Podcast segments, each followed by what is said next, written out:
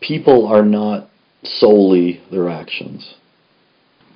Of course, their actions come out of the entire composite of who that person has been up to the point from when they act. But they are not merely their actions alone. The primary example in all of this is Hitler.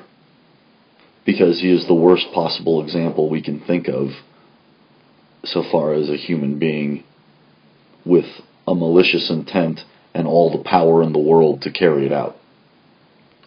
We have disdain for Hitler because of what he did, because of his actions in a certain time in regard to a certain situation.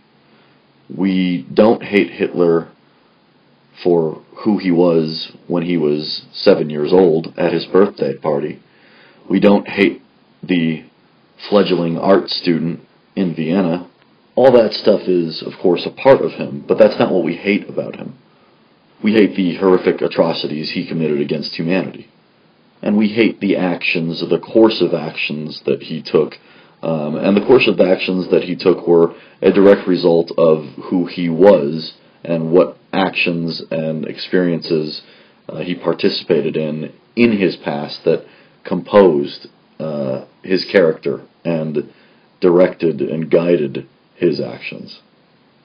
So, yes, you could say that it was the antiquity of his being that in some way dictated his actions. But the important point is really this we might not have as much of a choice as we think we do in this life regarding what we do and who we are. There is the possibility that everything is already predestined and predetermined and that we are simply going through the motions of our own faith. But that's all debatable. However, what is for certain is that within us we have the ability to grapple with the choice.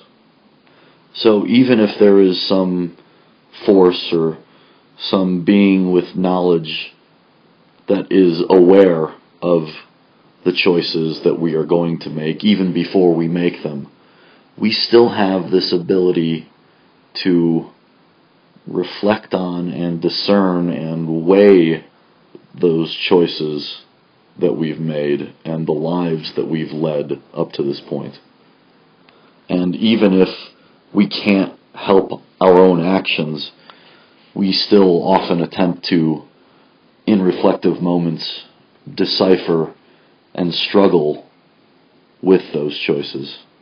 And to have that ability to reflect is a very important and powerful aspect of being human.